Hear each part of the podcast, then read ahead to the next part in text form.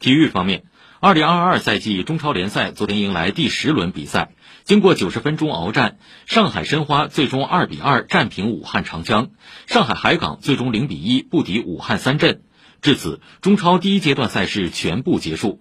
上海申花以六胜三平一负的战绩位列首阶段中超第四名，上海海港以五胜一平四负的战绩排名第六。第二阶段中超联赛将恢复主客场，目前开赛日期暂未公布。